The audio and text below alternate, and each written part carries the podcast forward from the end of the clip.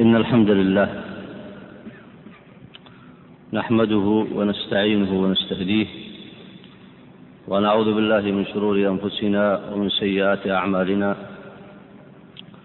من يهده الله فلا مضل له ومن يضلل فلا هادي له وأشهد أن لا إله إلا الله وحده لا شريك له وأشهد أن محمدا عبده ورسوله اللهم صل وسلم وبارك على عبدك ورسولك محمد وعلى آله وصحبه وسلم تسليما كثيرا. أيها الإخوة الفضلاء السلام عليكم ورحمة الله وبركاته.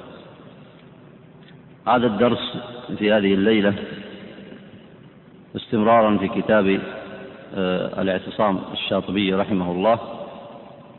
عنوانه الاختلاف آه، من جهة كون البدع حقيقية أو إضافية. وما يتبع ذلك. اقرأ بارك الله فيك. بسم الله الرحمن الرحيم. وقال المصنف رحمه الله تعالى وأما الاختلاف من جهة كون البدعة حقيقية أو إضافية فإن الحقيقية أعظم وزرا لأنها التي باشرها المنتهي بغير واسطة ولأنها مخالفة محضة وخروج عن السنة ظاهر كالقول بالقدر والقول بالتحسين والتقبيح والقول بإنكار خبر الواحد. وإنكار الإجماع وإنكار تحريم الخمر والقول بالإمام المعصوم وما أشبه ذلك. فإذا بارك الله فيك. هنا سيبدأ المصنف بالكلام عن البدعة الحقيقية وهي الأصل في البدع. ثم سيضرب لذلك أمثلة. وقد سبق في الدرس الماضي الكلام على اختلاف مراتب البدع من حيث الإثم. وذكر المصنف في الدرس الماضي أنواعا كثيرة لاختلاف البدع من حيث الإثم. من يذكر هذه الأنواع؟ تفضل. كون المبتدع داعيا إلى بدعته أو غير داعي أو غير داع إلى بدعته. أي نعم هذا هذه واحدة. الثاني؟ من حيث كونه مقلدا أو مجتهدا. أحسنت. طيب ثالث. أي كيف؟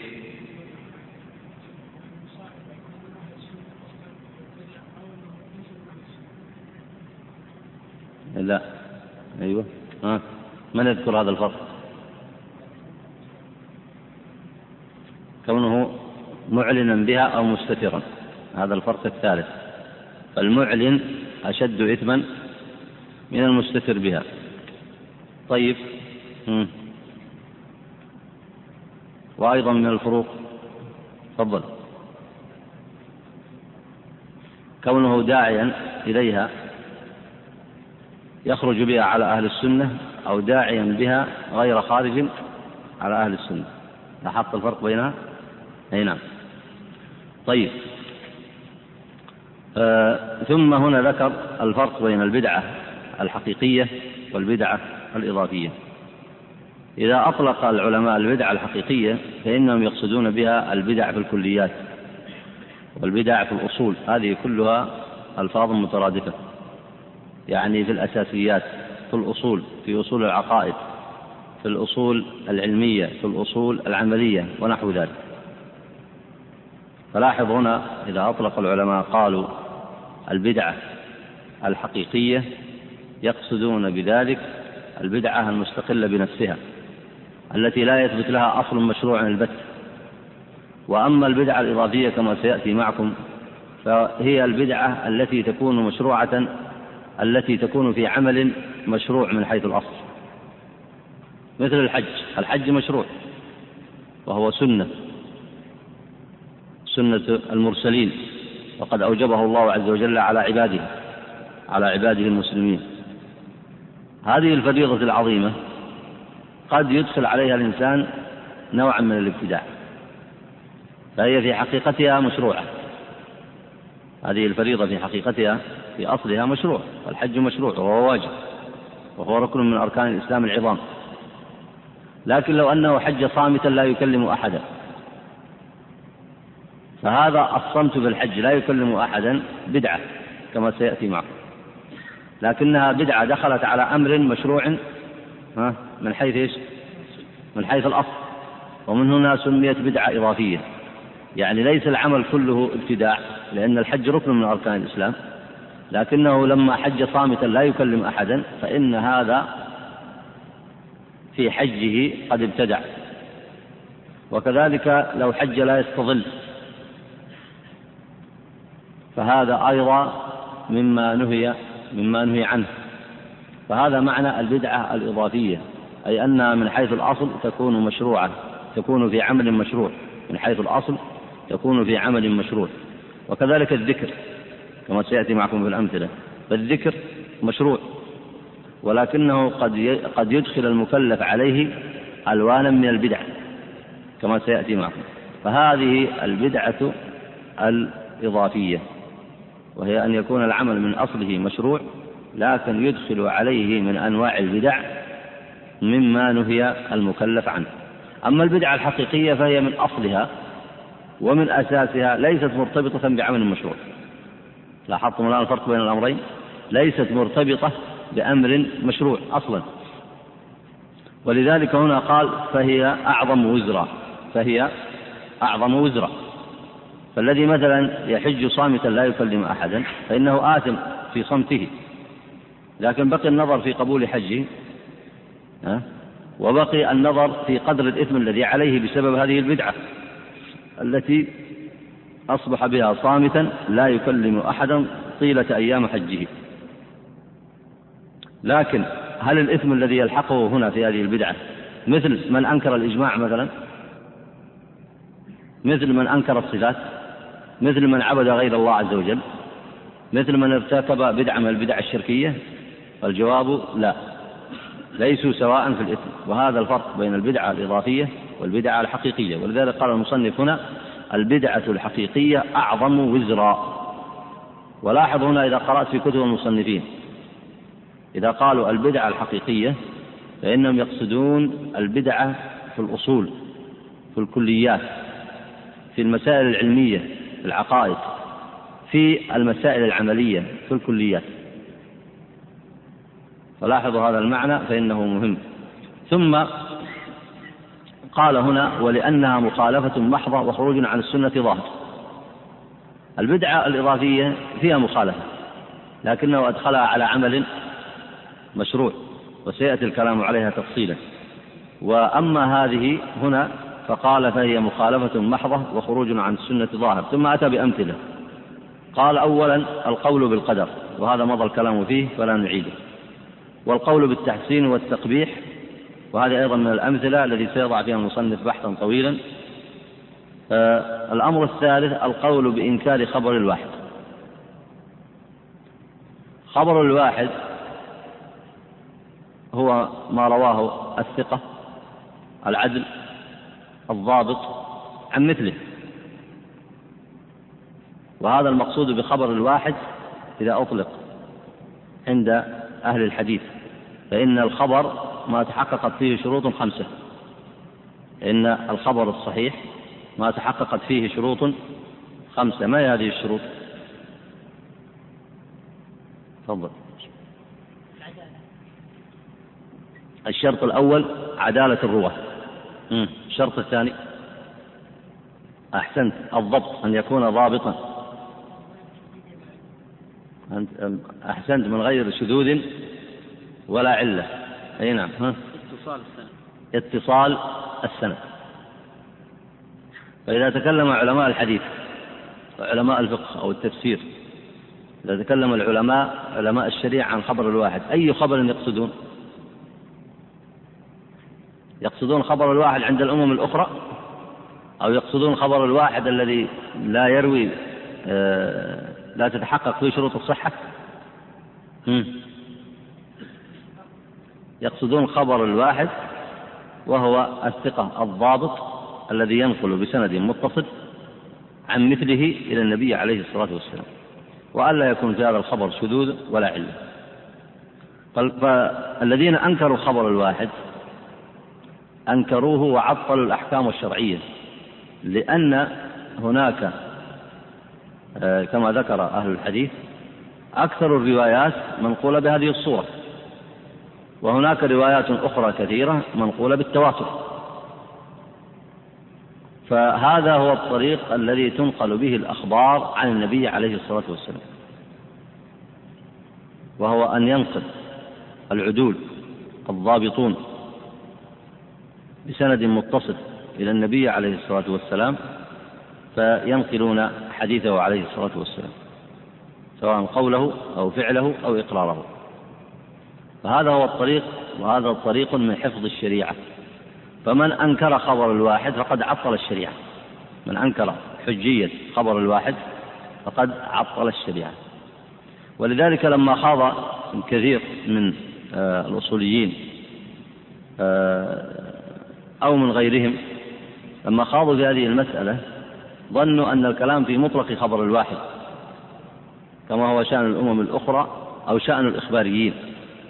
لكن خبر الواحد المذكور في الشريعة المذكور عند أهل الحديث إنما هو بهذه الصفة لأنه لا يكون حجة عندهم إلا إذا توفرت فيه هذه الشروط الخمسة وهذا مما لا ينبغي الخلاف فيه لأنه هو الطريق المعروف المشهور لنقل أحاديث النبي عليه الصلاة والسلام. فإنكاره من البدع المحدثات إنكار خبر الواحد إنكار العمل بخبر الواحد من البدع المحدثات ولذلك آه، شاع عند أهل الأهواء مخالفة الشريعة عن طريق مثل هذه القواعد البدعية. فإذا عرض عليهم حديث النبي عليه الصلاة والسلام في مسألة من الأعمال أو العقائد قالوا هذا خبر واحد فلا نعمل به. واشتط بهم الأمر حتى أن بعض أهل الأهواء آه، تركوا العمل بخبر الواحد حتى في المسائل العملية حتى في المسائل في مسائل الفقه في المسائل العملية. وهذا خلاف ما أجمع عليه علماء المسلمين. ثم أيضا دخل تأثر بهذه المحدثة أيضا بعض آه، الأصوليين ودخلت أيضا على بعض آه، المحدثين حتى أنهم تركوا العمل به في مسائل العقائد. والصحيح والصواب هو أن ما نقل بهذه الشروط الخمسة المعتبرة من الضبط والعدالة والاتصال والسلامة من الشذوذ والعلة ما نقل عن النبي عليه الصلاة والسلام وثبت بذلك فهو حديث صحيح يحتج به في دين الله عز وجل سواء كان في العقائد أو في الأحكام. وهذه القاعدة السنية المشهورة هي التي جرى عليها عمل الصحابة والسلف رضوان الله عليهم. فاحفظ هذه القاعدة أن كل ما ثبت عن النبي عليه الصلاة والسلام بهذه الشروط الخمسة فهو حجة في دين الله سواء في أمور العقائد أو في أمور الأحكام. فالذين أنكروا خبر الواحد سواء أنكروه مطلقا وهذا أشد في الابتداع أو الذين أنكروه في بعض المجالات كل ذلك آه، منهم مخالفة لما كان معلوما في آه، شأن آه، الأولين من حملة السنة من الصحابة ومن بعدهم من السلف رضوان الله عليهم. أما المسألة الثانية الذي أتى بها المصنف لبيان البدعة الحقيقية قوله إنكار الإجماع. والذين أنكروا الإجماع هم الخوارج والشيعة وأيضا أنكره بعض المعتزلة.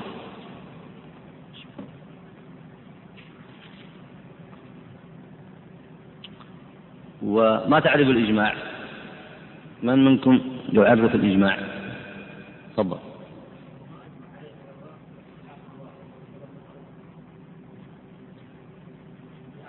هذا المعنى صحيح لكن التعريف الأصولي عند أهل الأصول ما هو؟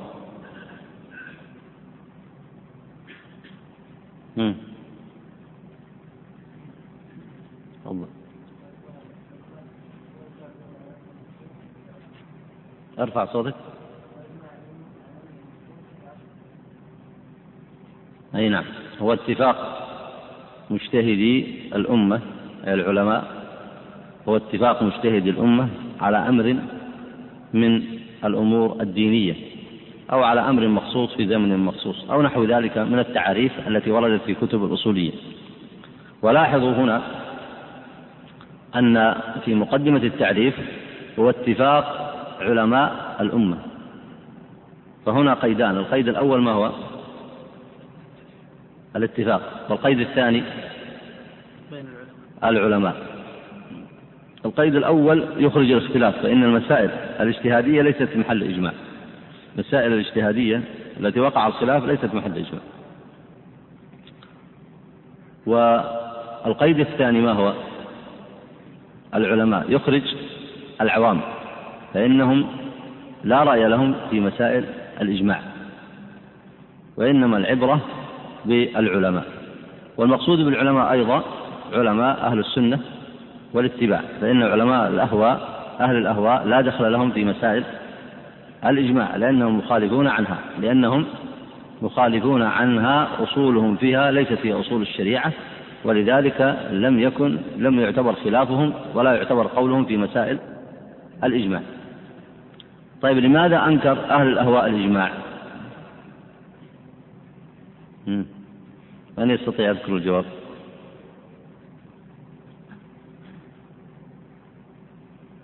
تفضل.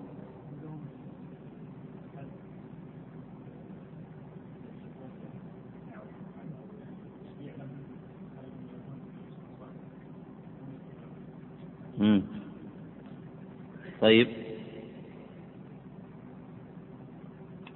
تفضل. أحسنت. لأن الإسلام بطبيعته وبأصوله معلوم ظاهر في الجيل القدوة. معلوم بنصوص الكتاب والسنة فهي فاشية ظاهرة منتشرة. علمها النبي عليه الصلاة والسلام لأصحابه رضوان الله عليه. الأمر الثاني أنه ترتب عليها واقع عملي. مثلا أضرب لك مثال مثلا في مسائل الصلاة. فإنها منقولة بالنصوص المشتهرة في الكتاب والسنة ومنقولة أيضا بالتواتر العملي. وكذلك تطبيق الشريعة. منقول بالنصوص الشرعية كتطبيق الحدود مثلا. ومنقول أيضا بتطبيق بتطبيق الأمور بالتطبيق العملي لهذه الأمور. ومن هنا ظهر الإجماع في الجيل القدوة. ظهر الإجماع. لاحظ اتفاق علماء الأمة. وعلماء الأمة علماء الصحابة متفقون على ذلك. شعيرة الأمر معروف النهي عن المنكر. ظاهر النصوص عليها من الكتاب والسنة كثيرة منتشرة متواترة. ثم أيضا الواقع العملي على ذلك بارز واضح جلي في عهد الصحابة. اتفاق علماء الأمة على ذلك. ثم بعد ذلك قسم وراء ذلك من النهي عن الشرك. آه، أركان الإسلام الأخرى. آه، قس على ذلك في مسائل الاعتقاد في صفات الله عز وجل في الاعتقاد بوقوع عذاب القبر. في أوصاف الجنة والنار وما وراء ذلك من العقائد والأحكام. فهذا الإجماع العملي هذا الإجماع العملي حجة قوية. وهو مبني على النصوص الشرعية. وهو مبني على النصوص الشرعية. فالإجماع لا يقع إلا على مستند شرعي. الإجماع لا يقع إلا على مستند شرعي. فهذا الإجماع ضم مع النصوص الشرعية واقعا عمليا اجتمع عليه أهل العلم وأظهروه في الناس وربوا عليه المجتمع الأول. فلما جاء أهل الإحداث والبدع فإن من منهجهم ومن آرائهم المخالفة عن ذلك المجتمع. ولذلك وقع الإجماع أو أصبح الإجماع حجر عثرة حجر عثرة في طريقهم. لأنهم إن لبسوا على الناس النصوص فقالوا هذا نص ضعيف أو هذا نص ليس بصحيح أو هذا جاء بخبر الواحد ماذا يقولون في العمل المشتهر الواضح البين الذي كان في عهد الصحابة؟ ماذا يقولون فيه؟ وعادة العمل يشتهر بل العمل أيضا جزء مما يتربى الناس عليه. ولذلك كان الإجماع بهذه المثابة من أقوى الحجج مع النصوص الشرعية في الرد على أهل الأهواء. ولهذا أنكروه ولهذا أنكروا حجيته. هذا سبب إنكارهم له. وإنكار إجماع الصحابة لا ريب أن ذلك من البدع. وهو كما أشرت آه، قول أهل الأهواء. وأهل السنة في مذاهبهم المشتهرة المعلومة كلهم يقولون لأن الإجماع أصل من الأصول.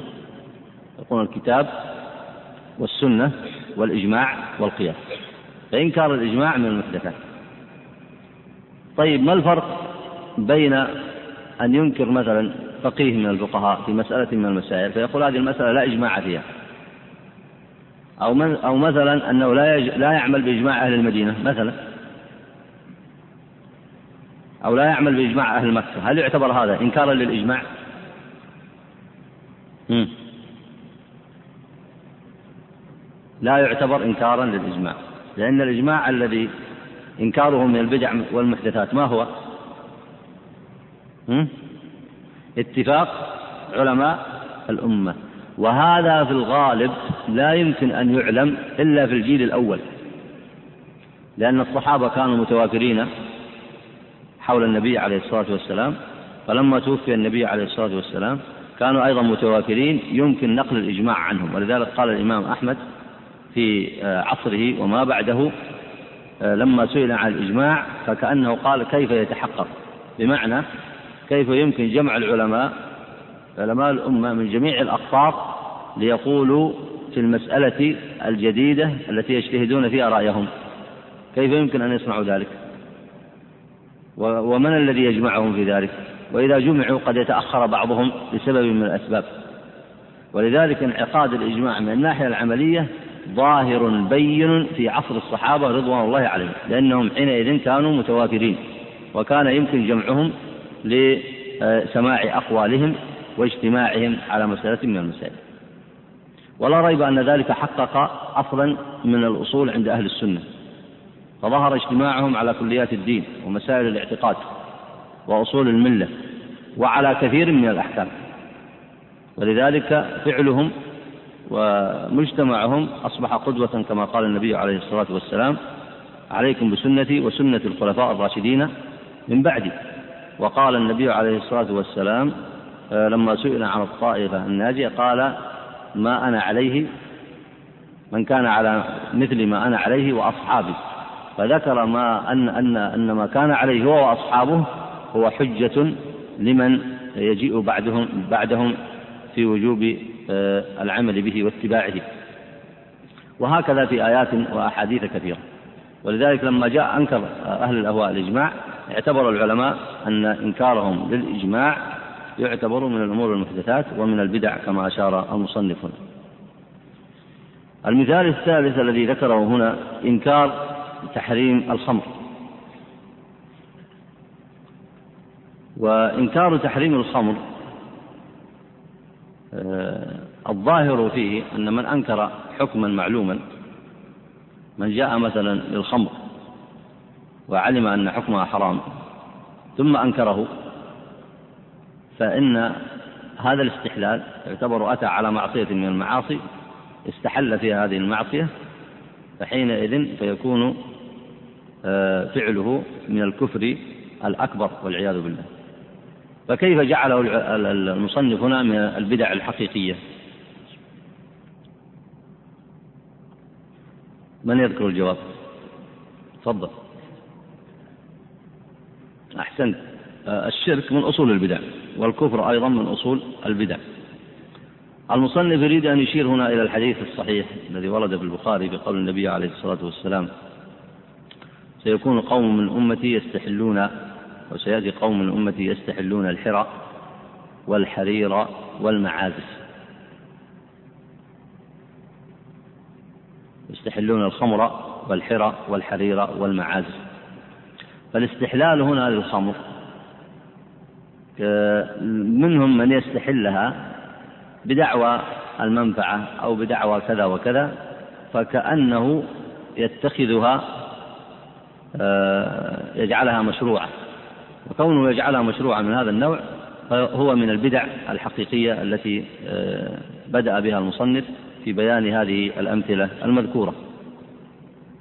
طيب آه، الرابع هنا أو الأخير القول بالإمام المعصوم. أي نعم. والقول بالإمام المعصوم يقصد آه، ما ظهر عند كثير من أهل البدع بعصمة الإمام. وسيأتي المصنف بعد ذلك ويذكر أن من أصول البدع تعظيم آه، مشايخهم وتقديم أقوالهم على نصوص الكتاب والسنة. وهنا اكتفى بالإشارة لذلك وإن كان سيفصل هذا فيما بعد. اكتفى بالإشارة هنا فقال من البدع الحقيقية القول بالإمام المعصوم وهو قول الشيعة ومن تأثر بهم من غلاة التصوف من غلاة المتصوف. فإن اعتقاد أن الإمام معصوم هو من البدع الحقيقية من البدع العظيمة. لأن الله عز وجل جعل الإمام مثل واحد آه، من المسلمين. آه، يجب عليه ما يجب عليهم من طاعة الله عز وجل وتوحيده واتباع شريعته والتزام أحكامها. وما يجب عليه من الأمور المعلومة من الدين. فهو آه، في الالتزام بالأحكام مثلهم سواء. ثم أيضا هو من حيث البشرية مثلهم سواء لا فرق. فإنه لا يعلم الغيب كما أن أحد المسلمين لا يعلمون الغيب وهكذا. إلا أن له أحكاما خاصة في الشريعة وهي اتباعه وطاعته في المعروف طاعته في المعروف وعدم طاعته في المعصية. وهذه القاعدة الشرعية عدم طاعته في المعصية أصلا تدل بحقيقتها على أنه ليس بمعصوم. إذا لو كان معصوم فإنه لا يفرق في طاعته بين المعروف والمعصية لأنه لا يقع منه إلا المعروف. المعصوم لا يقع منه إلا المعروف لا تقع منه إلا الطاعة. ولذلك كان النبي عليه الصلاة والسلام معصوما. كان النبي عليه الصلاة والسلام معصوما بما عصمه الله عز وجل في تبليغ وحيه والقيام به.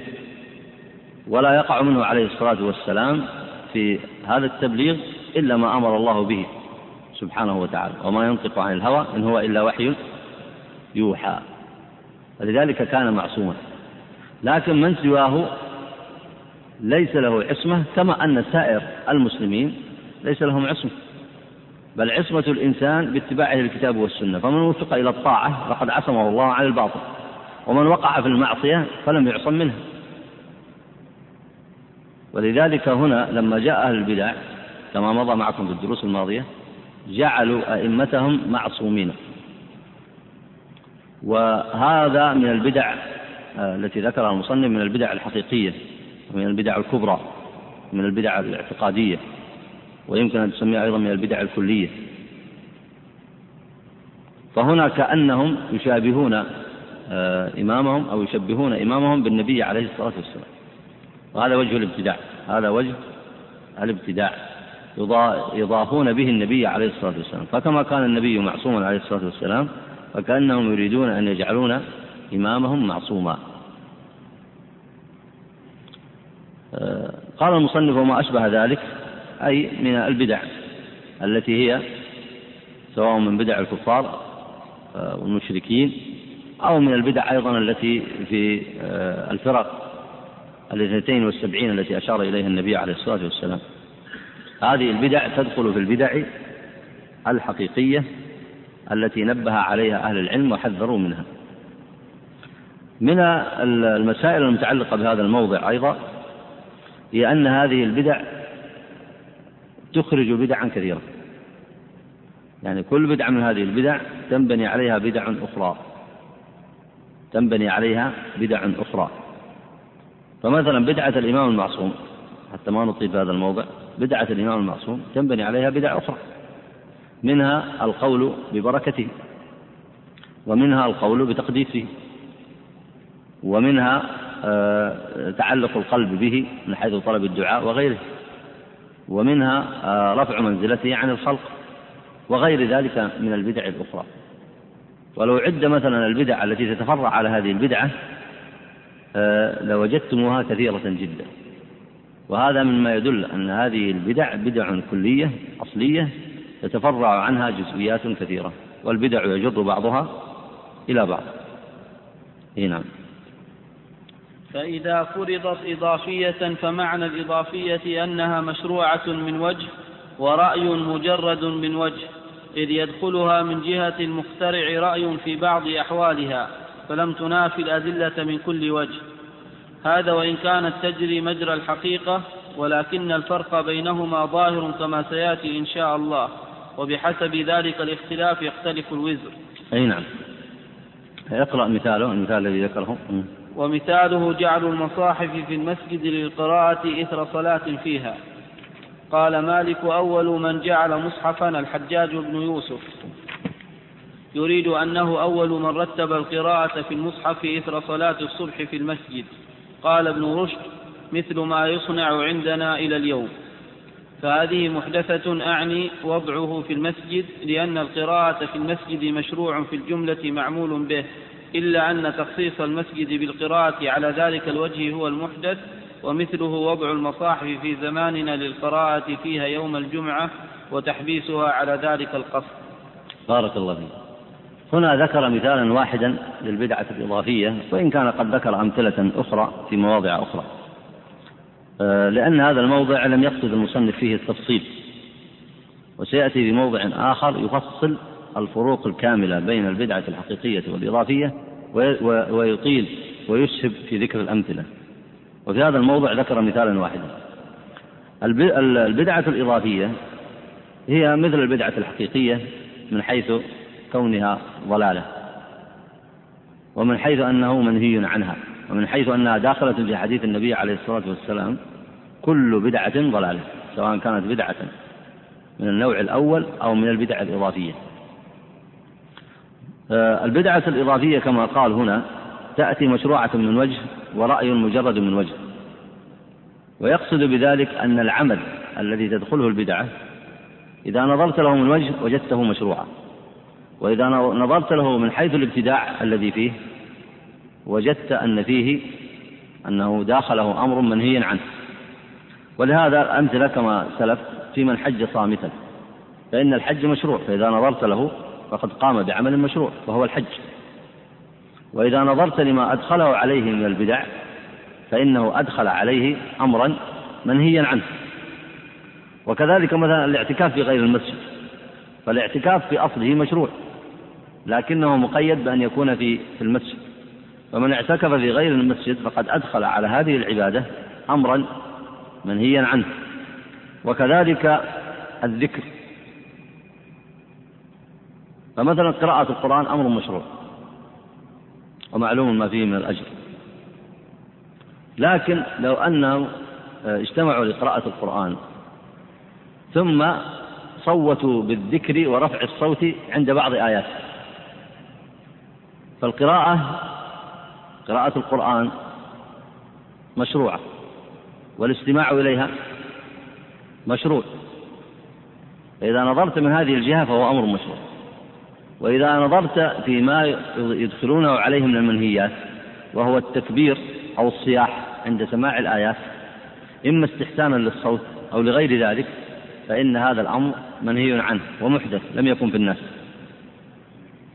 ولذلك المصنف ذكر هذا في آخر هذا الجزء وسيطيل الكلام عليه فيما بعد. فإدخال آه هذا الجهر عند سماع القرآن كما ذكر هنا قال آه حكى ابن وضاح عن عبد الرحمن بن أبي بكرة قال كنت جالسا عند الأسود ابن سريع هذا صفحة 508 وكان مجلسه في مؤخر المسجد الجامع فافتتح سورة بني إسرائيل حتى بلغ وكبره تكبيرا فرفع آه، أصواتهم الذين كانوا حوله جلوسا فجاء مجالد بن مسعود متوكئا على عصاه فلما رآه القوم قالوا مرحبا اجلس. قال ما كنت لأجلس إليكم وإن كان مجلسكم حسنا. لأنه نظر إلى مجلسهم الحسن من حيث قراءة القرآن وسماعه. ولكنكم صنعتم قبلي شيئا أنكره المسلمون فإياكم وما أنكر المسلمون. قال فتحسينه المجلس كان لقراءة القرآن. وأما رفع الصوت فكان خارجا عن ذلك. وهذا من البدع الإضافية. وهذا من البدع الإضافية. وهو أيضا من البدع المنتشرة. ويظنه الناس أنه نوع آه، من آه، التفاعل أو من الخشوع مع القرآن. لكن إذا تأملته علمت أنه بدعة آه، انتشرت عند كثير من العوام أدت بهم إلى مخالفة السنة وأدت بهم أيضا من جانب آخر إلى عدم الخشوع. لأن رفع الصوت عند سماع القرآن وكثرة التكبير والتهليل بعد سماع الآيات ليس ليس بالضرورة يدل على أنه من الخشوع. بدليل أن بعضهم إذا قرأ القارئ إنها ترمي بشرر كالقصر وهي آية من آيات التخويف والعذاب فإن بعضهم تسمعه يرتفع صوته فيقول يستحسن ذلك ويرفع صوته مستحسنا بذلك. ولا ريب أنه يدل على أنه لم يفهم ويدل على أنه لم يعتبر فإن هذا الموضع كان عند السلف موضع تخويف. ومنهم من يبكي بشدة خشيته ومنهم من يتباكى وغير ذلك. لكن أن يرفع الصوت ويرفع عقيرته مستحسنا لصوت القارئ بمثل هذه الآية أو غير ذلك فهذا يدل على أن مثل هذه البدع يجر بعضها إلى بعض. فهذا من البدع الإضافية. أيضا من ذلك الدعاء بعد الصلوات فإن الدعاء مشروع. الدعاء مشروع كما ورد في السنة. لكن آه، هناك أقوام أحدثوا الدعاء في بعض الأقطار قديما وما زالت أيضا هذه البدعة يحدثونه بعد الصلوات. فإذا صلى الإمام والتفت إلى المصلين رفع يديه فدعا فرفع المصلون أيديهم فدعوا. فهذا آه، في الأصل الدعاء عمل مشروع. لكن لما دخل دخلته هذه البدعة وهو الدعاء الجماعي بعد الصلوات المفروضات فإنه حينئذ دخله أمر منهي عنه. وقد ذكر الشاطبي إنكاره لهذه البدعة كما آه، جاء في مقدمة كتابه كما جاء في في في مقدمة كتابه وأيضا أشار لها في موضع آخر. وممن أنكرها آه، كثير من أهل العلم.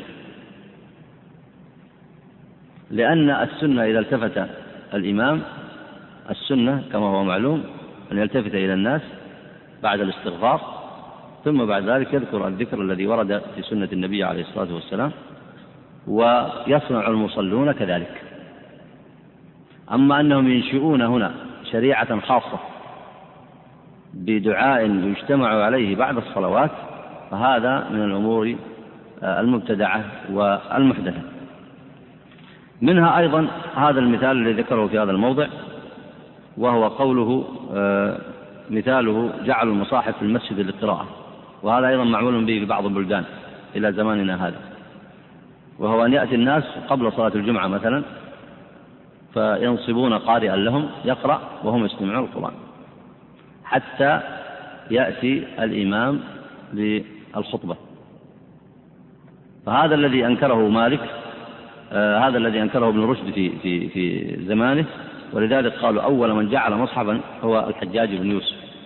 والمقصود أنه مصحف للقراءة لا مصحفا يقرأ فيه الإنسان لوحده. فإن القراءة في المسجد مشروعة. إن القراءة في المسجد مشروعة كما أن الصلاة كما هو معلوم في المسجد مشروعة. آه، ابن رشد هو أبو الوليد محمد بن أحمد بن رشد القرطبي آه، شيخ المالكية وقاضي الجماعة عالم فقيه توفي سنة خمسمائة وعشرين هجرية.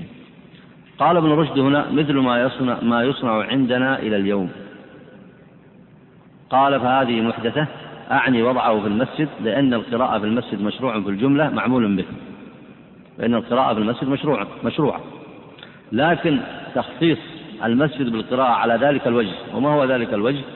مثل ما يجتمع الآن في بعض البلدان فيجتمعون قبل الصلاة للقراءة أو حتى بعد صلاة الجمعة للقراءة فإن هذا الاجتماع محدث لم يكن في عهد السلف الصالح رضوان الله عليهم. قال ومثله أيضا وضع المصاحف في زماننا للقراءة فيها يوم الجمعة وتحبيسها أي جعلها وقفا لذلك.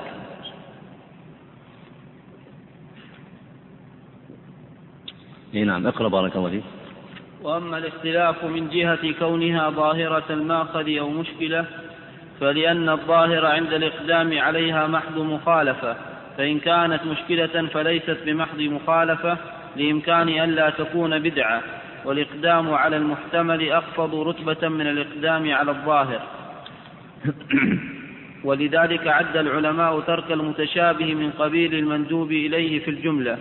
ونبه الحديث على أن ترك المتشابه لئلا يقع في الحرام فهو حمى له وأن واقع الحرام واقع في الحرام وليس ترك الحرام في الجملة من قبيل المندوب بل من قبيل الواجب. فكذلك حكم الفعل المشتبه في البدعة فالتفاوت بينهما بين. وإن قلنا إن ترك المتشابه من باب المندوب وإن مواقعته من باب المكروه فالاختلاف أيضا واقع من هذه الجهة. فإن الإثم في المحرمة هو الظاهر وأما المكروه فلا إثم فيها في الجملة. ما لم يقترن بها ما يوجبها كالإصرار عليها. إذ الإصرار على الصغيرة يصيرها كبيرة فكذلك الإصرار على المكروه فقد يصيره صغيرة. ولا فرق بين الصغيرة والكبيرة في مطلق التأثيم وإن حصل الفرق من جهة أخرى بخلاف المكروه مع الصغيرة. نعم. آه هنا يشير إلى آه الفرق بين ورود الإشكال في بعض المسائل هل هي بدعة أم لا؟ ووضوح آه المسألة بحيث تكون واضحة ويكون الابتداع فيها بين يدل عليه الأدلة. فالفرق بين الأمرين أن المشكلة يجب اجتنابها كما أنه يجب اجتناب الأخرى الواضحة. لكنه يشير هنا على أن الإنسان لو وقع في أمر مشكل فإن ما يتعلق به من المؤاخذة ليس كما يتعلق كما تتعلق به المؤاخذة فيما لو وقع في مخالفة ظاهرة واضحة.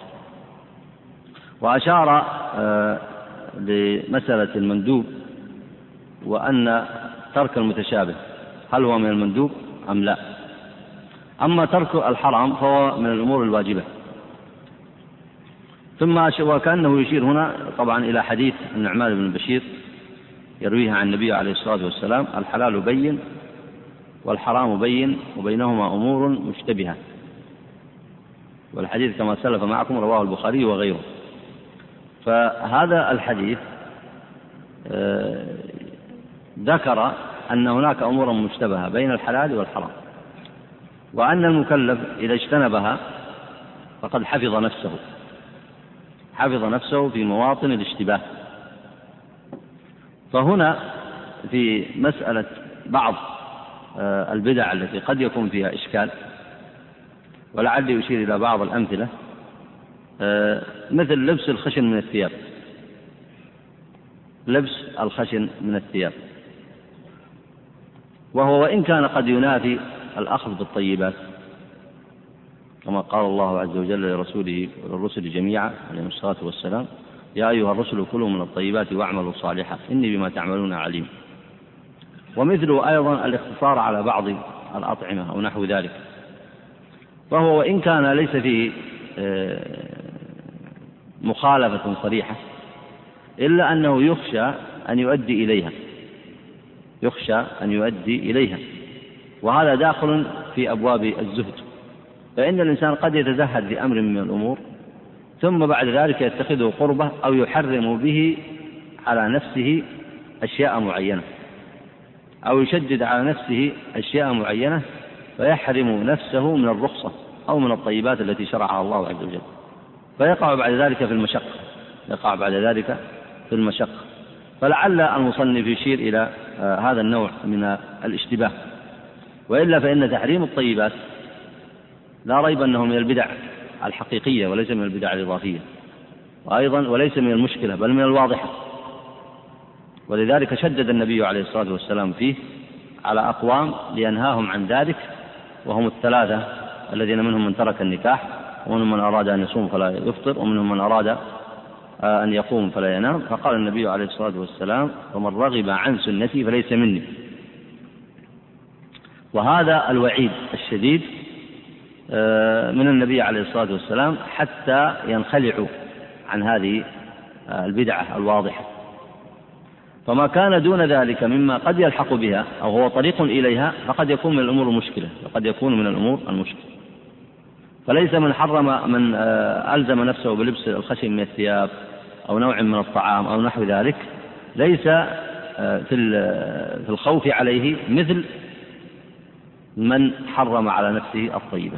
فلعل المصنف يريد الإشارة إلى مثل مثل هذا هذا مثل هذا الأمر. أي نعم. أما هل في البدع صغيرة أم لا؟ ولذلك الآن يترتب على هذا البحث هل في البدع؟ يعني هل البدع تنقسم؟ كما تنقسم المعاصي إلى كبيرة وصغيرة؟ ما الجواب؟ من يذكر الجواب؟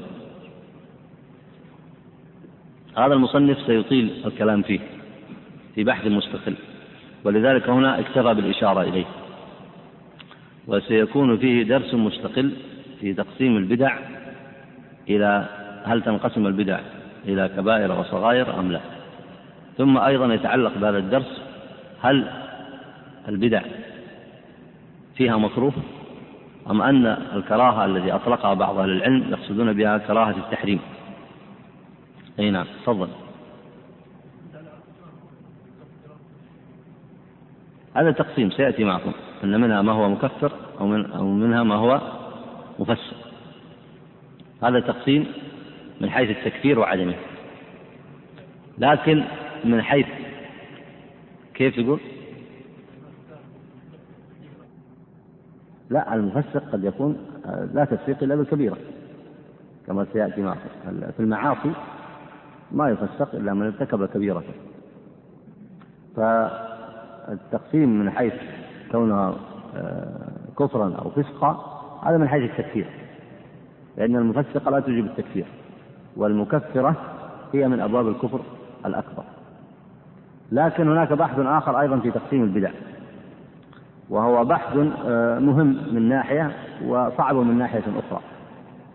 والمصنف سيسهب الكلام فيه وسيذكر أقوال أهل العلم ويصل فيه إلى نتيجة. لكن ما دام أشار إلى هذا الموضوع وإن كان أشار له هنا على وجه الاختصار لابد من التذكير به آه، والقول بأن البدع في التقسيم من حيث أصلها لا تخرج عن قول النبي عليه الصلاة والسلام كل بدعة ضلالة. فهذا وصف عام لجميع البدع. ثم بعد ذلك آه، التقسيم الذي ذكره بعض أهل العلم ذكروا أنها على نوعين منها ما يكون محرما ومنها ما يكون مكروها. ثم قيدوا معنى الكراهة. فقالوا المقصود بالكراهة كراهة التحريم وليست كراهة التنزيه. ما الفرق بين كراهة التحريم وكراهة التنزيه؟ تفضل.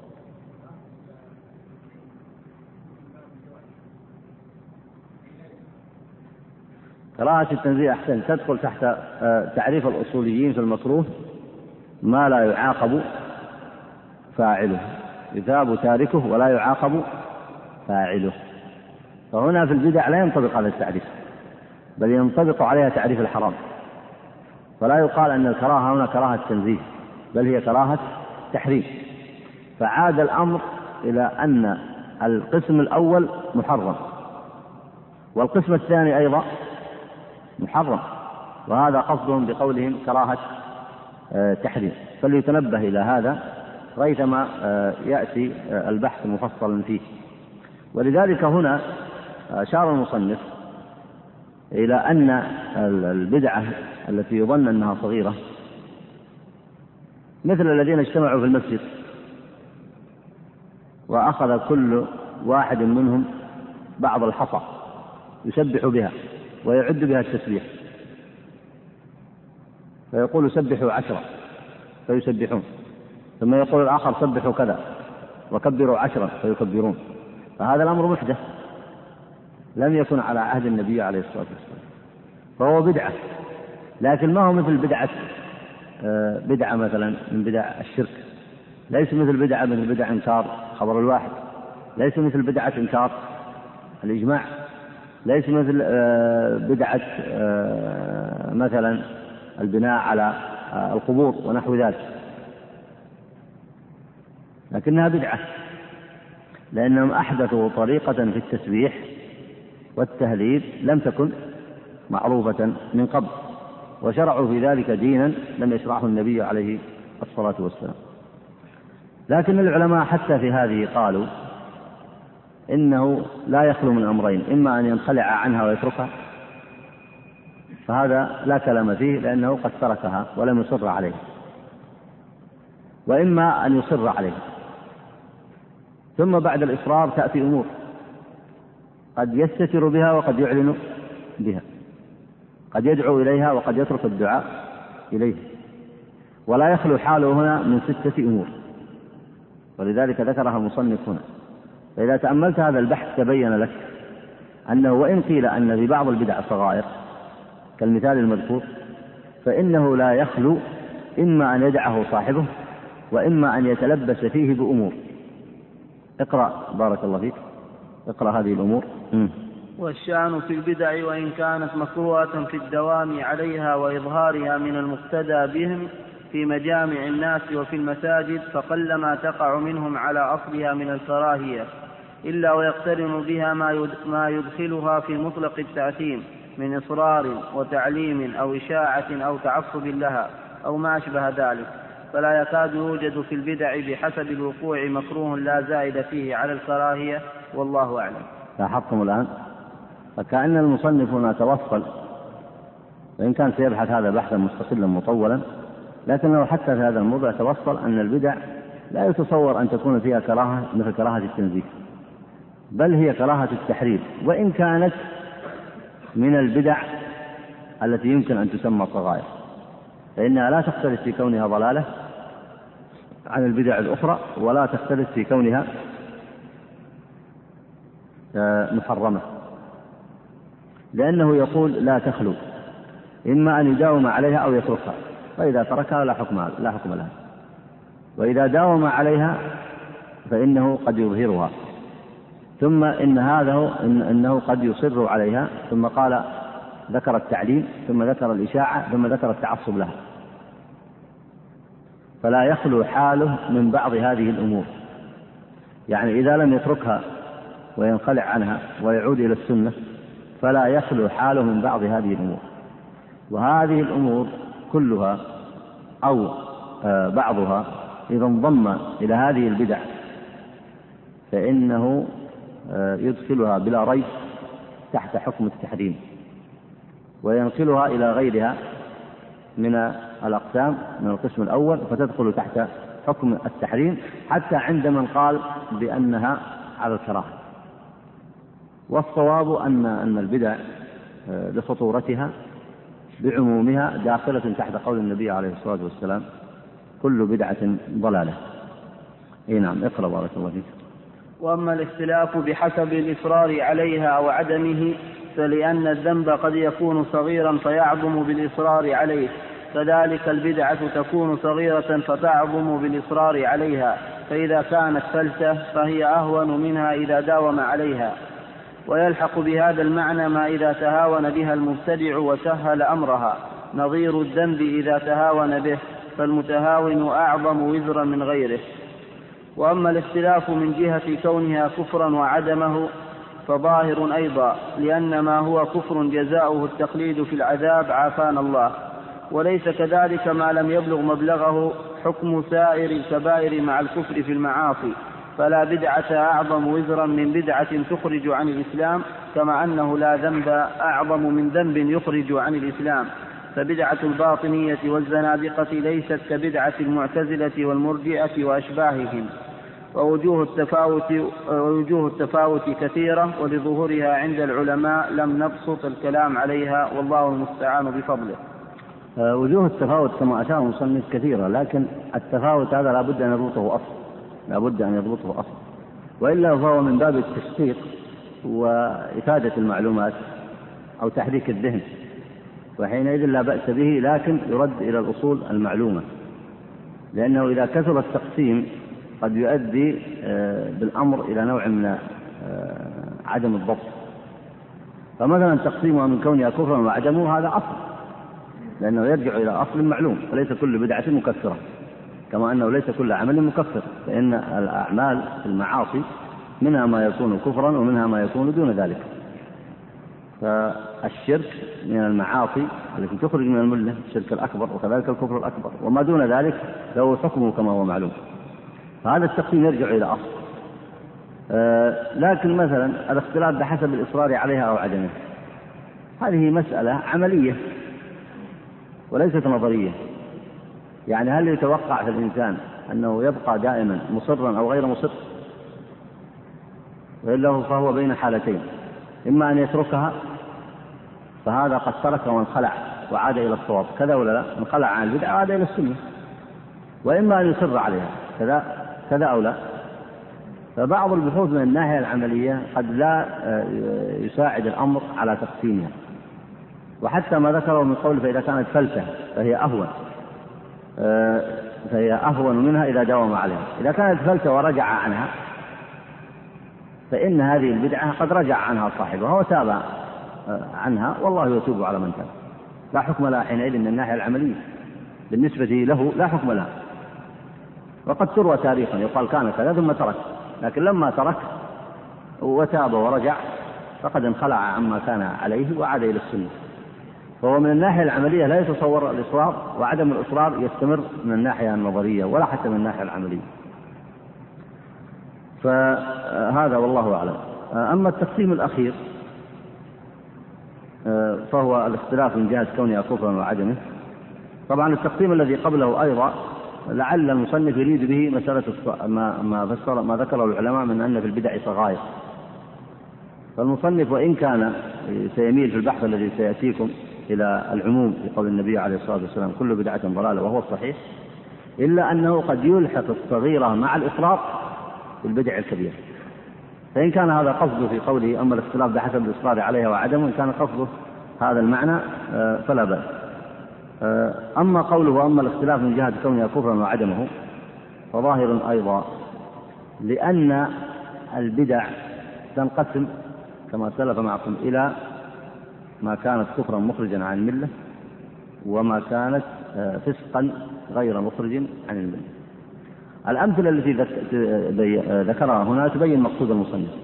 بدعة الباطنية إيه، الإسماعيلية ومن لف لفهم من الذين يدعون عصمة الإمام أو تقديسه آه، أو يدعون مشايخهم من دون الله عز وجل أو غير ذلك من الشرك الأكبر الذي يحدثونه. ولا ريب أن هذا البدع وما والأها مثل بدع القبور الآن مثل الطواف على القبور أو السجود لها آه، أو دعاء غير الله عز وجل أو الذبح عندها أو غير ذلك. مما شابه ذلك من الكفر الأكبر. لا ريب أن ذلك أشد وأخطر لأن آه، موجبه والعياذ بالله التخليد في النار لأن الله عز وجل يقول إن الله آه، لا يغفر أن يشرك به ويغفر ما دون ذلك لمن يشاء. ولذلك كان من شأن الصحابة والتابعين رضوان الله عليهم أجمعين والأئمة من بعد من أئمة السلف النهي عن الشرك الأكبر. وبيان ذلك بيانا عاما. وتوضيح آه، مسائل الاعتقاد وأن يبين للناس المخالفات التي يقعون عليها من الناحية العملية كما أنكروا شرك القبور وما والاه من البدع. ف وأما قوله الزنادقة فالزندقة هي مثل مسائل مثل النفاق. ولفظ الزندقة لفظ أعجمي. لفظ الزندقة لفظ أعجمي.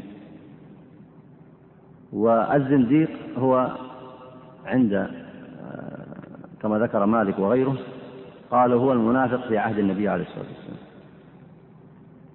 يعني المنافقون الذين جاءوا بعد عهد النبي عليه الصلاة والسلام كانوا يسمون بالزنادقة. ذلك لأنهم كانوا يتسترون بالإسلام ويبطنون كثيرا من العقائد المخالفة له. وهذه العقائد في جملتها تدعو إلى عبادة غير الله. وأيضا تدعو إلى الطعن في الشريعة. والتشكيك في الرسالة. فإبطانهم للكفر وإظهارهم للإسلام لا ريب أن تنك أنه تنكشف بعض أمورهم كما قال الله عز وجل على المنافقين ولتعرفنهم في لحن القول.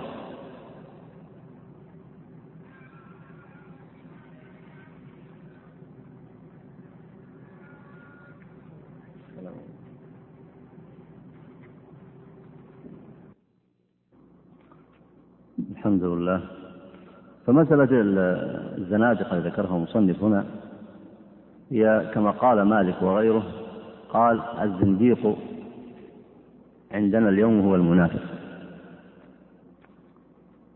وهي كما أسلفت كلمة أعجمية والنفاق في أصل لغة العرب مأخوذ من اسم دابة اسمها النافوقاء لأنها يكون لها آه، بيوت تحت الأرض وحفر صغيرة كل وقت تخرج من حفرة غير الحفرة التي تدخل فيها فيختلف مدخلها ومخرجها. فهذا الاختلاف آه، سمي المنافق منافقا لأنه يختلف مدخله ومخرجه وظاهره وباطنه وقوله وفعله وعقيدته ولسانه. وكذلك الزنديق. الزنديق كذلك. وحكمه كما ذكر أهل العلم حكمه الكفر لأنهم يستبطنون الكفر ويظهرون الإسلام. وسميوا الزنادقة لأنهم يمثلون مذهبا بدعيا. هذا المذهب البدعي ينعقد على مسائل مكفرة ومسائل من الشرك الأكبر. وتتضمن الطعن في الرسالة وإضلال المسلمين عن دينهم وإدخال المفاهيم المنحرفة في العقائد عليهم. وخاصة وأنها أن هؤلاء الزنادقة يأخذون هذه الأفكار والمفاهيم من أديان النصارى والفلاسفة وغيرهم. وهم ينتشرون أكثر ما ينتشرون في الأدب وفيما يسمى وأيضا يظهر يظهر كثير منهم في في الشعر في القصص وفي غير ذلك. وأما المعتزلة وغيرهم فتظهر مسائلهم في مسائل الاعتقاد في كتب العقيدة وغيرها. فهؤلاء الزنادقة حكمهم حكم آه، المنافقين ولذلك اعتبر البدع التي هم فيها من البدع المكفرة من البدع المكفرة أما قوله هنا ليست كبدعة المعتزلة والمرجئة لأنه يريد أن يشير إلى مراتب.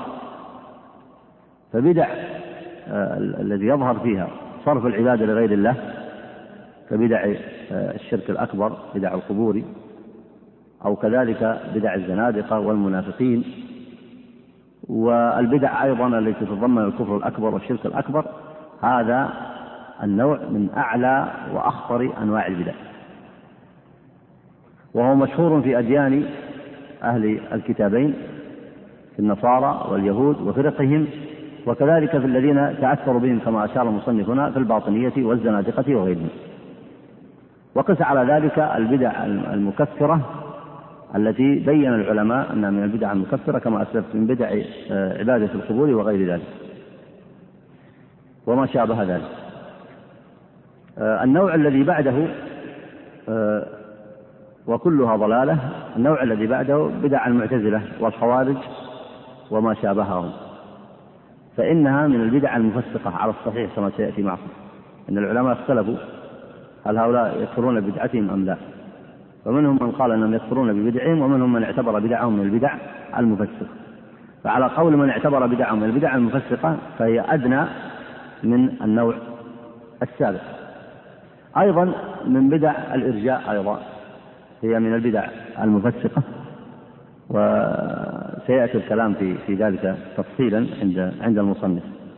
فالمقصود أن الانحرافات البدعية وإن اختلفت مراتبها بين الكفر بين ما كان منها مكفرا أو مفسقا هي كلها داخلة والعياذ بالله تحت قول النبي عليه الصلاة والسلام وكل بدعة ضلالة.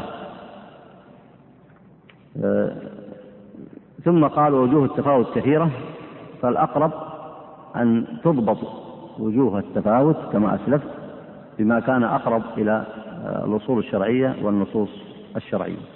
هذا والله أعلم. صلى الله وسلم على نبينا محمد وعلى آله وصحبه أجمعين.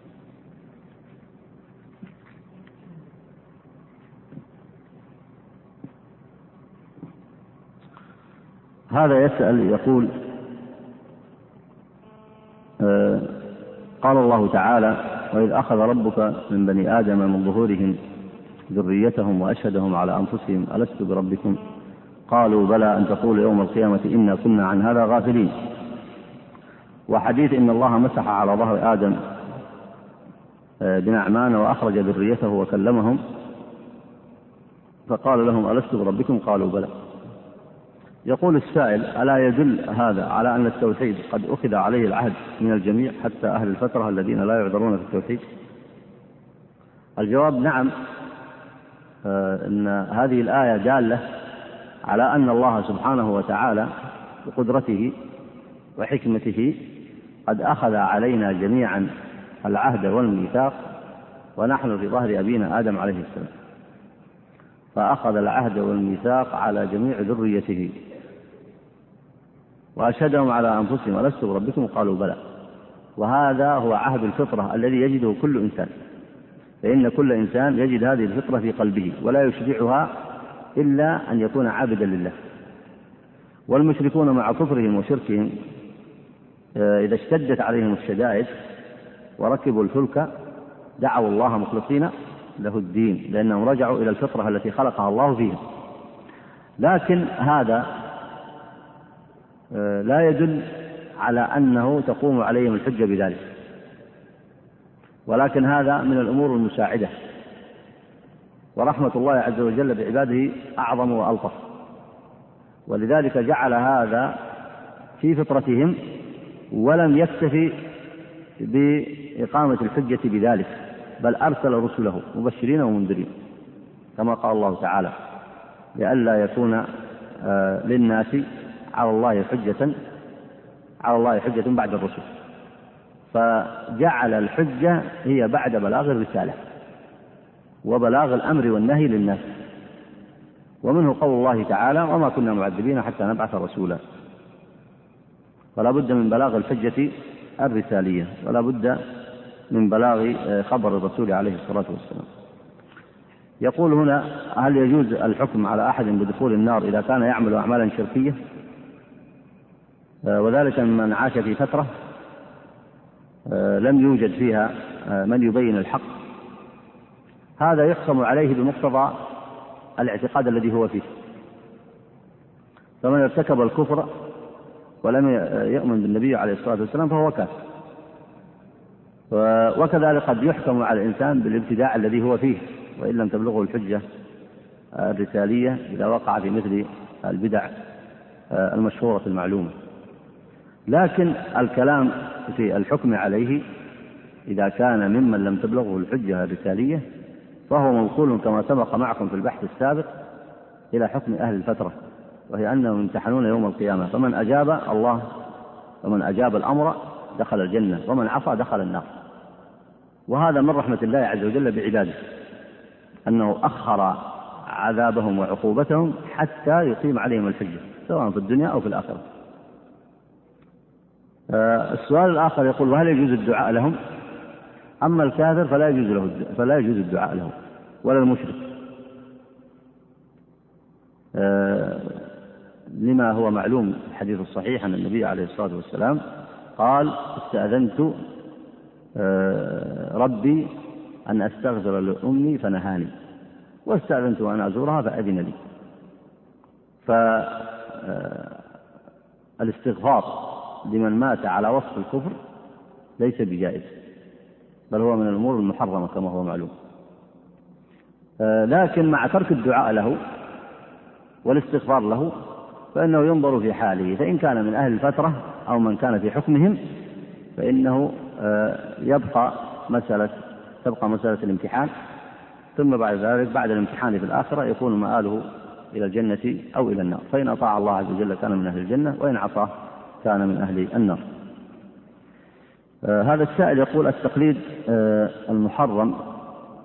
يقول آه أرجو توضيح مسألة التقليد المحرم مع أن هناك أدلة تدعو للتقليد. مثل قول الله تعالى أولئك الذين هدى الله فبهداه مقتدي. وقول النبي عليه الصلاة والسلام عليكم بسنتي وسنة الخلفاء الراشدين. وقول النبي عليه الصلاة والسلام خير القرون قرني ثم الذين يلونهم. فلماذا لا يكون هذا الأصل هو آه، دليل على جواز التقليد هذه الآيات كما هو ظاهر والأحاديث لا تدل على التقليد لأن التقليد هو اتباع الغير بغير بغير حجة.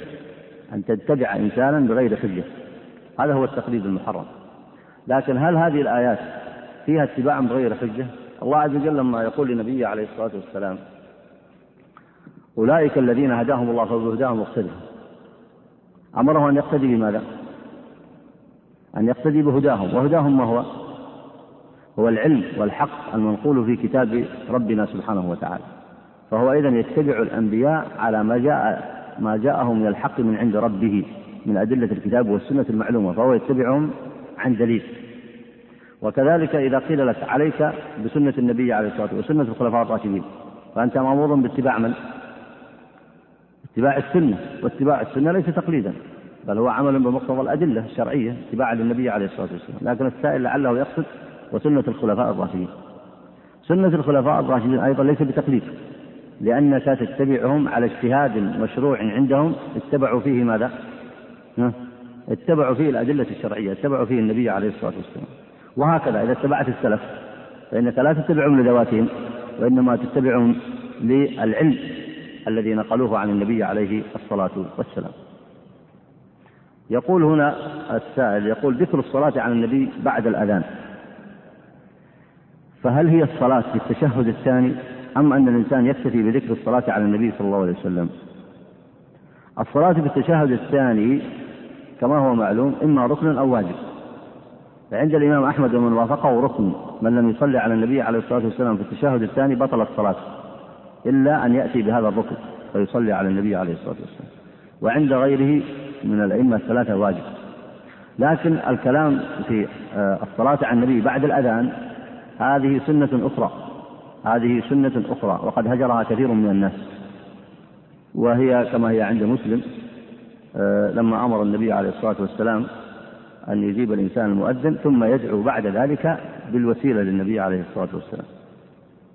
ثم قال وصلوا علي. فهذه سنة من السنن التي هجرها كثير من الخلق. فيصلي بعد الأذان على بعد أن يجيب المؤذن يصلي على النبي عليه الصلاة والسلام ثم آه، يدعو للنبي عليه الصلاة والسلام بالوسيلة وبالدرجة العالية الرفيعة يقول هنا ما حكم مشاركة أهل بلدي في بدعهم من غير علم؟ وهل يأثم في ذلك أم لا؟ الواجب على الإنسان طلب العلم الشرعي ولا يجوز للإنسان أن يوافق أحدا على بدعه أو هواه أو أهوائه لا من أهل بلده ولا من غيره. بل الواجب على الجميع التحاكم للكتاب والسنة واتباع ما جاء به النبي عليه الصلاة والسلام. فاتباعك لأهل بلدك أو إقليمك أو محلتك أو آه، قبيلتك أو أي أحد من الناس اتباعك على شيء يخالفون فيه كتاب الله وسنة النبي عليه الصلاة والسلام هذا من الأمور المحرمة ومن التقليد المذموم الذي حرمه الله عز وجل فيجب على الإنسان أن يكون متابعا للأدلة الشرعية وأن يدعو الناس إلى وأن يتعلم العلم ويدعو الناس إلى الصواب. يقول السائل إذا أجمع بعض العلماء على مسألة وخالفهم العلماء هل يكون اختلافهم معتبر أم لا؟ الجواب هنا كما سلف معكم أن المقصود بالإجماع هو اتفاق علماء آه الإسلام اتفاق العلماء المجتهدين فإذا قال بعضهم في مسألة ثم خالف آه، غيره في مسألة فإن علماء السنة إذا اختلفوا في مسألة من المسائل لا يعتبر قول طائفة منهم أو قول أهل بلد منهم لا يعتبر إجماعا. واحفظ التعريف الذي ذكره أهل العلم.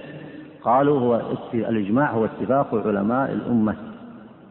وعلماء الأمة ليسوا مقصورون مثلا في قرية أو مدينة أو نحوها. وهذا المقصود آه، الإشارة إليه أن آه، في المسائل الاجتهادية المعروفة إذا اختلف العلماء فيها فإنها من مسائل الخلاف. ينظر في الأقوال بحسب قربها من الكتاب والسنة. فأقواهم حجة ودليلا هو آه، أقربهم هو أولاهم بالصواب. أقواهم حجة ودليلا من كتاب الله وسنة النبي عليه الصلاة والسلام هو أولاهم بالصواب.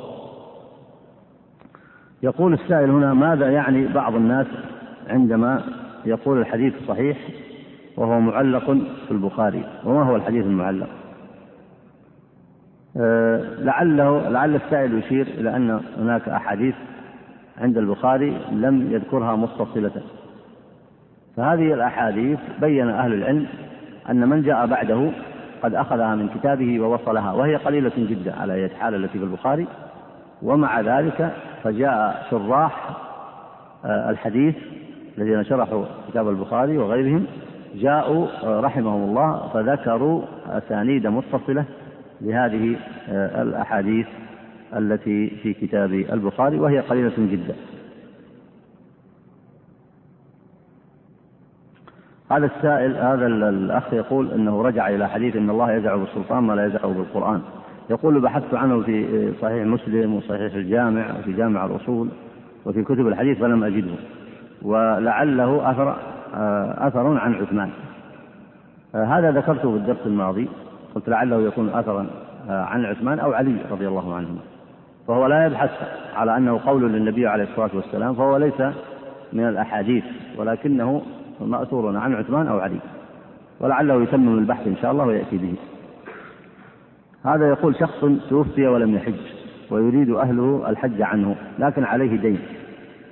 الواجب أولا قضاء دينه من تركته. الواجب على الإنسان إذا توفي له آه، قريب أن يسارع بقضاء دينه من تركته ثم بعد ذلك يقسم التركة على أهلها المستحقين لها. والحج إذا وصى به أخرج من ماله. وإن لم يكن له مال أو أن الديون استغرقت التركة أو غير ذلك فلولده أو قريبه أن يحج عنه إذا مات ولم يحج. يقول هنا ألا يمكن أن يتحقق الإجماع في هذا العصر خاصة مع سهولة الاتصال بين العلماء؟ هذه مسألة درسها العلماء هل يمكن فعلا جمع أقوال العلماء في مسألة واحدة وإظهار اتفاقهم فيها في مثل هذا العالم مع وجود الاتصالات؟ قالوا أيضا أن هذا الأمر غير ممكن. أن هذا الأمر غير ممكن من الناحية العملية. لأنه كيف يمكن أن تتصل بكل علماء السنة في المعمورة ثم تعرف رأيهم في مسألة حتى مع وجود آه، هذه الاتصالات.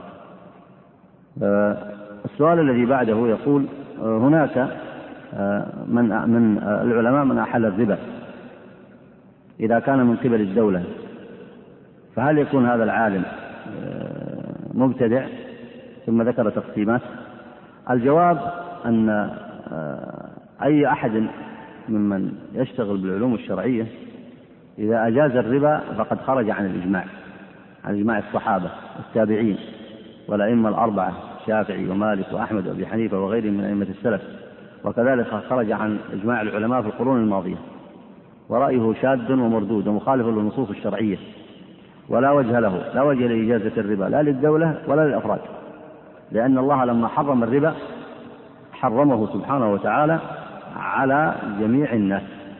بل هو محرم كما سلف الحديث من قبل على أهل الكتابين وهو محرم على هذه الأمة إجماعا ولا يجوز إحلاله بأي حال من الأحوال ومن أحل الربا فقد شاق المسلمين وخرج عن إجماعهم والعياذ بالله. آه، يقول السائل هنا آه، ذكر المؤلف رحمه الله أن الإصرار على المكروه قد يصيرها صغيرة فهل هذا القول صحيح؟ هو لم يقل المصنف لم يقل أن الذي يصر على المكروه يصيره صغيرة فلعلك تراجع ما سبق الكلام فيه.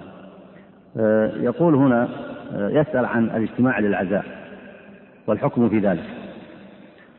الحكم في ذلك في الاجتماع على العزاء هو العمل بسنة النبي عليه الصلاة والسلام. هو العمل بسنة النبي عليه الصلاة والسلام. وسنة النبي عليه الصلاة والسلام المعلومة المشهورة أنه لما آه، توفي جعفر عليه السلام آه، قال النبي عليه الصلاة والسلام لأقاربه وقال لمن حضره اصنعوا لآل جعفر طعاما فإن عندهم ما يشغلهم. وهذه السنة. فإذا مات ميت نظر الناس الذين حوله من أقاربه أو من جيرانه ثم عملوا له طعاما يكفيه وعياله وأهل بيته. وهذا الطعام يقدمونه له لأنه مشغول بمصيبته عن صنع الطعام لنفسه. فكما هو معلوم إذا وقع الإنسان في مصيبة وهي مصيبة الموت فإن الأمر يشتد عليه. ولذلك شرع الله عز وجل هذه السنة المباركة وطبقها النبي عليه الصلاة والسلام. فإذا صنعوا له طعاما آه، جاء الناس إلى تعزيته عزوه بحسب المتيسر في مسجده في طريقه في بيته حسب التيسير. والتعزية المقصود بها تسليته عما أصابه من المصيبة. وأيضا المقصود بها كما هو معلوم الدعاء للميت وهكذا. وبهذا تقوم هذه السنة المباركة التي يجب على الناس أن يجتمعوا عليها وأن يظهروها ويعملوا بها ويتركوا ما يخالفها.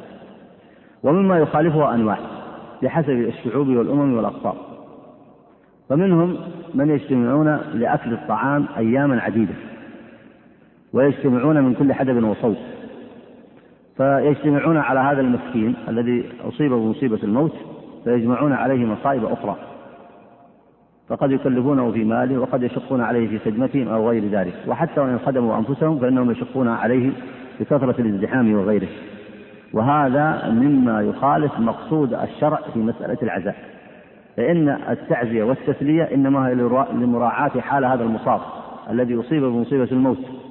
ومراعاة حاله معناها التخفيف عليه والاكتفاء بالتعزية بالقول أو بالرسالة أو بالتليفون أو بالبرقية أو بغيرها من من الوسائل المعلومة. أو في المسجد أو في الطريق أو حسب ما يتيسر لذلك. ثم الدعاء له بالصبر والدعاء لميته بالمغفرة ثم من حوله يقدمون له من الطعام ما يحتاجه حتى آه، يقوم بعد ذلك إلى أعماله وأحواله. هذه هي السنة. فالذين يجتمعون لصنع الطعام يوما أو يومين أو ثلاثة ويجتمعون من كل مكان ثم يضيفون عليها بدعا أخرى أيضا كالأربعين وغيرها كل ذلك من مخالفة سنة النبي عليه الصلاة والسلام وهو من البدع المحدثات. وعند بعض الناس لا يصنعون الطعام وإنما يصنعون الصوانات الكبرى كما هو معروف في بعض البلاد. يصنعون الصوانات الكبرى ثم يجمعون فيها المقرئين فيجتمع الناس بأعداد كبيرة يسمعون القرآن طول اليوم ويمل الكثير منهم وقد لا ينتفع بهذا القرآن ولا يسمعه وقد يتكلمون وهذا القرآن آه، والقارئ يقرأ وهكذا لكنها عادات جعلها الناس رسوما لهم ثم يأتون في كل يوم إما بعد المغرب أو بعد العصر ثم يجلسون جلسة واحدة ينظر بعضهم إلى بعض وقد لا يستفيدون من هذه الجلسة إلا مجرد الاجتماع ولا يأكلون فيها الطعام كما في بعض البلاد وقد يتعجبون ممن يأكل الطعام في العزاء. ممن يجتمعون لأكل الطعام في العزاء بعض أهل البلاد يتعجبون من مثل هذه العادة. فالناس فيما أنشأوه من البدع حول مسألة العزاء صور كثيرة تختلف. منهم من يجتمعون للطعام ومنهم من يجتمعون لقراءة القرآن ومنهم من يجتمعون لأمور أخرى وكل ذلك مخالف لسنة النبي عليه الصلاة والسلام. السنة السهلة الميسرة. يصنعوا لآل جعفر طعاما فإن عندهم ما يشغلهم. ثم بعد ذلك تعزيته بأي صورة من الصور المتيسرة كما أسلفت إما في مسجده وإما في بيته وإما في طريقه أو بالتليفون أو بالتليكس أو بالبرقية أو بأي شيء من الصور المتيسرة في ذلك. وتركه في حاله يستريح حتى يقوم إلى شأنه وأحواله وتخف عليه مصيبته. وكل ما أضافه الناس على هذه الصورة النبوية الكريمة الواردة في السنة فهو فهي من الأمور المحدثات التي تدخل في قول النبي عليه الصلاة والسلام كل محدثة بدعة وكل بدعة ضلالة. هذا وصلى الله وسلم على